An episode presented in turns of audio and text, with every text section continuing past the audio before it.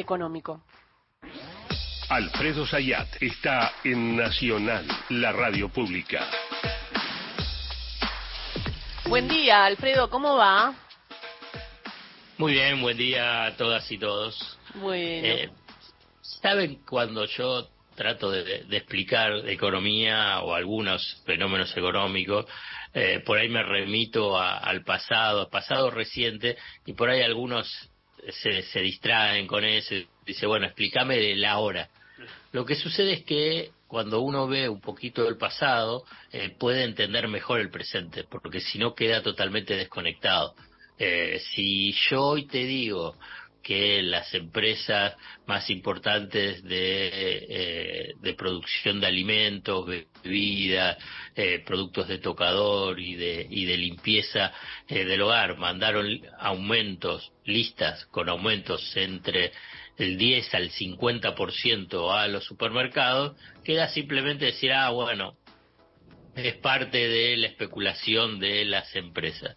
Lo que sucede es que acá hay que ver un mismo proceso que se dio en noviembre del 2015. Vos decís, ¿y qué tiene que ver ese noviembre del 2015? Y bueno, fue el momento de la transición del gobierno de Cristina Fernández Kirchner a, al gobierno de en ese momento presidente electo Mauricio Macri. ¿Y qué pasaba en ese momento? Eh, bueno, los economistas y los cercanos e incluso el propio eh, presidente electo hablaban de, bueno, los precios de la economía ya están al blue, o sea que se va a liberar el mercado de cambio, esto fue Alfonso Pratgay, se van a liberar los precios de la economía, no va a haber controles, y entonces ahí hubo un, fogonazo inflacionario, un shock inflacionario. En su momento escribí, obviamente que no le gustaba para nada a los miembros del equipo económico y al propio al macrismo, que la inflación de noviembre era de Macri. Hago toda esta referencia para tratar de explicar el presente. Eh, por eso digo que a veces el pasado y la historia te permite entender el presente, porque esto es un déjà vu de ese noviembre del 2015. En este y, ahí ya se nos empieza, y ahí ya nos, se, nos empieza, empezamos a perder poder adquisitivo, porque en el gobierno de Macri ah, después ya no tuvimos ni, ni paritaria ni nada, no se recuperó y perdimos el 25% de nuestro sueldo. Y ahora... Así es, así es, así es, así es. Y estamos en ese tránsito estamos en ese tránsito, porque ahora tenés un, un, gobierno, que es el gobierno de Alberto Fernández, y un presidente electo, eh, Javier Milei, que se la pasa haciendo declaraciones y, eh, y confusas, contradictorias, y otros también miembros de, eh, del equipo de Milei. Y entonces, ¿qué es lo que se prevé?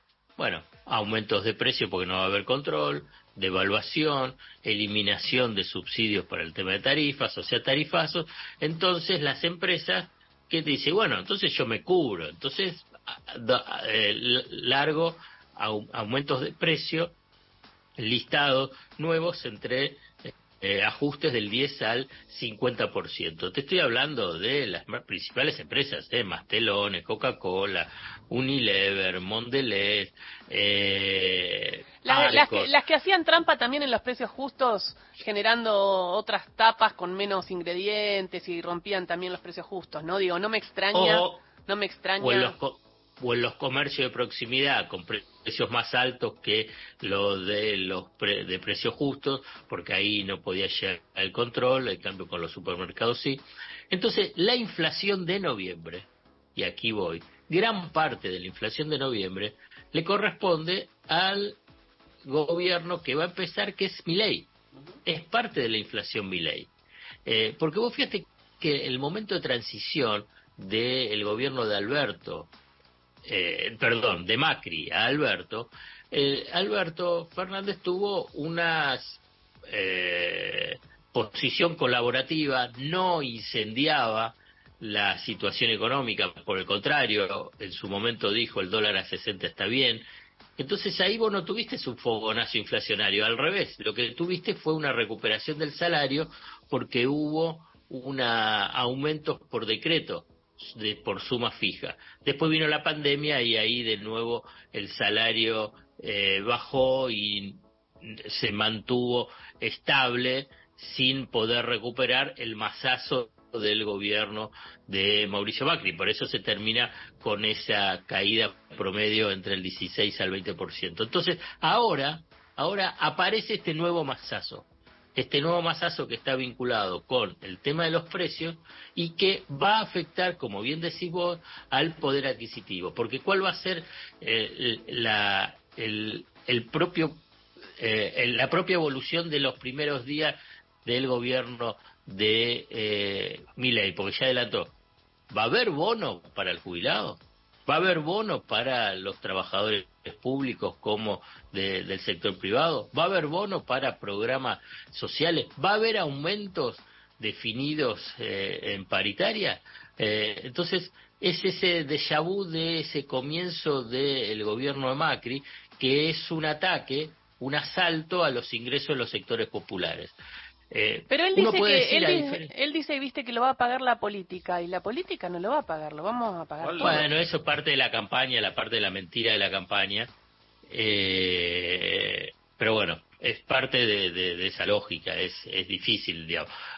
no, uno no puede digamos, ya a esta altura tomarlo en forma literal a, a mi ley, digamos, no hace para la comprensión. Uno tiene que ver, en todo caso, los hechos y los actos. Y que los hechos y los actos lo que está provocando y lo que está además adelantando, es decir, va a haber una inflación muchísimo más alta, en realidad ahí va a haber una, un, asalto a los ingresos de los sectores populares y obviamente va a echar la culpa al gobierno de Alberto Fernández diciendo esto es parte de la herencia, es parte de los engaños tradicionales que siempre hacen los gobiernos de ajuste, los gobiernos neoliberales, los gobiernos de derecha, en este caso de ultraderecha, eh, para eh, tratar de justificar lo que es la distribución de empiezan a ver los negocios.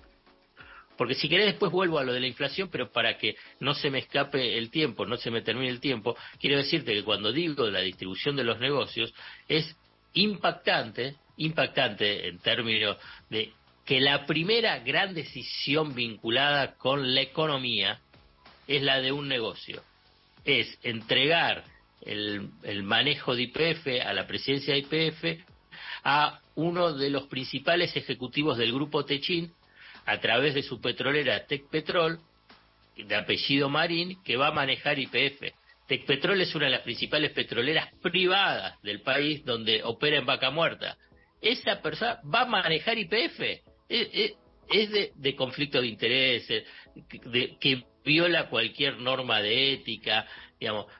Pero eso es una decisión económica muy importante digamos, porque avanza sobre un activo estratégico, un activo estratégico que además ya adelantó que lo va a privatizar, y si lo va a privatizar y pone a una de las principales petroleras privadas a manejarlo. Digamos. Entonces. ¿O decir que ya sabe quién puede ser el comprador?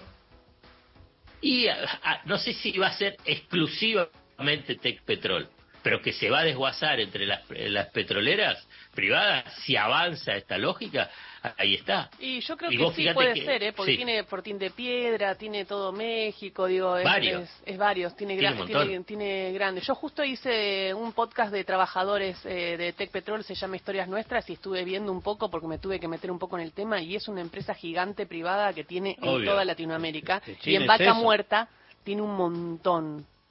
Digo, Fortín de Piedra es uno. Techines fue uno de los principales aportantes visibles privados de, Javier Milei. Eso está eh, registrado en la Cámara Nacional Electoral a través de una de sus empresas inmobiliarias y de construcción. Eh, y entonces es el primero que la verdad ya pasó por la caja de Milei para cobrar y eh, tener el manejo de IPF, que es la principal empresa de la Argentina. Para mí se la debería quedar administrar mi ley, ¿no? porque si ya está, la el 49% le tiene el sector privado, el 51% lo tiene el Estado. Es ridículo entregar esto cuando está en condiciones y además es una herramienta también para mi ley que le va a servir en el futuro. Son negocios. sí, pero se pierde el negocio de tenerlo, digo, ¿Cuál, es el negocio? Pero no, negocio privado, no pensando en el negocio a nivel ni político ni del desarrollo argentino. Javier Milei ya dijo, el presidente, que esto es un trabajo, que él lo va a hacer un tiempo y después se va. No, y es un desastre porque privatizan eh, IPF que justo ahora está dando buenos números, que Vaca Muerta está ahí, que hay, en Palermo hay, que en Santa Cruz también hay petróleo y que IPF también hace energía eólica, que IPF también está eh, generando eh, vínculos con el litio. Es, una, es un asalto al, al patrimonio del Estado y por consiguiente al patrimonio de, de los argentinos asalto, digamos, esto es cuando se habla de la privatización de IPF y además entregando el manejo de IPF a la principal petrolera privada, Tecpetrol, del grupo Techin. Paolo Roca en forma personal hizo lobby para que eh, su ejecutivo de Tecpetrol sea presidente de, de eh, IPF y le ganó y le ganó la pulseada a Mauricio Macri acá hay toda una historia muy larga de estas dos familias italianas, ¿no? De los Roca y los Macri, ¿no? De las tensiones, de las disputas y las competencias. Eh, Paolo Roca nuevamente le ganó la pulseada eh, a, Macri en esta eh, con IPF, porque Macri quería poner a Iguacel al frente de IPF, que claramente, porque esto es parte, de, por eso te digo, es negocio, negocio, no sé cómo traducírtelo para decir que no es, no está pensando en política económica, no está pensando en, política de desarrollo, no está pensando en su gobierno, es decir, bueno, a ver cómo se distribuye, ¿qué es? Si querés ahí, vamos más atrás, ese es el déjà vu del gobierno de Carlos Almenem, que cuando fue todo ese proceso de reforma del Estado y, privatización de las empresas públicas, ahí hubo lo que se llamó la triple alianza, grupos económicos locales, eh, grandes multinacionales de servicios y banca acreedora. En ese momento se juntaron los tres armando, obviamente, diferentes grupos eh, para, para hacer un asalto a las empresas públicas. Entonces en ese momento estaba el Citibank, JP Morgan, el Chase Manhattan Bank, por otro lado estaban los franceses de Suez, Telecom, Telefónica eh, y, eh, Gas eh, France y, a nivel local Pérez Compante, Chile, el Grupo Macri, Soldati. Bueno, ahí es donde se aliaron y hicieron, bueno, y asaltaron el patrimonio de los argentinos. Bueno, acá empieza con IPF, que es la gran joya, como en su momento se decía, la gran joya de la abuela, donde se, se, va a buscar, además de la distribución de negocios, conseguir los dólares que pueden ser necesarios para mejorar las reservas o para hacer alguna operación financiera sofisticada y extraña y sospechosa para lo que mencionó eh, mi ley para salir de bajar las, bajar, las LELIC. Bueno, eh, ya hay indicios. Por eso, digamos, si yo te lo digo en una forma aislada, queda simplemente como una situación eh, anecdótica del momento de transición. Si ves el recorrido histórico, cómo sucedió tanto el gobierno de Menem como el, el gobierno, comienzo del gobierno de Macri, podés entender dos de estas eh, de estos dos factores. ¿Qué pasa con los precios y por consiguiente qué pasa con la inflación y el shock inflacionario y el poder adquisitivo de la población? Y también qué pasa con la distribución de los negocios y el asalto al patrimonio del Estado. Clarísimo, Alfredo Zayat, estaremos viendo qué sucede en esta transición hacia un nuevo gobierno de Javier Milei. Gracias, Alfredo, beso grande. Chau, chau. 11.01, llegan las noticias. Nacional Noticias.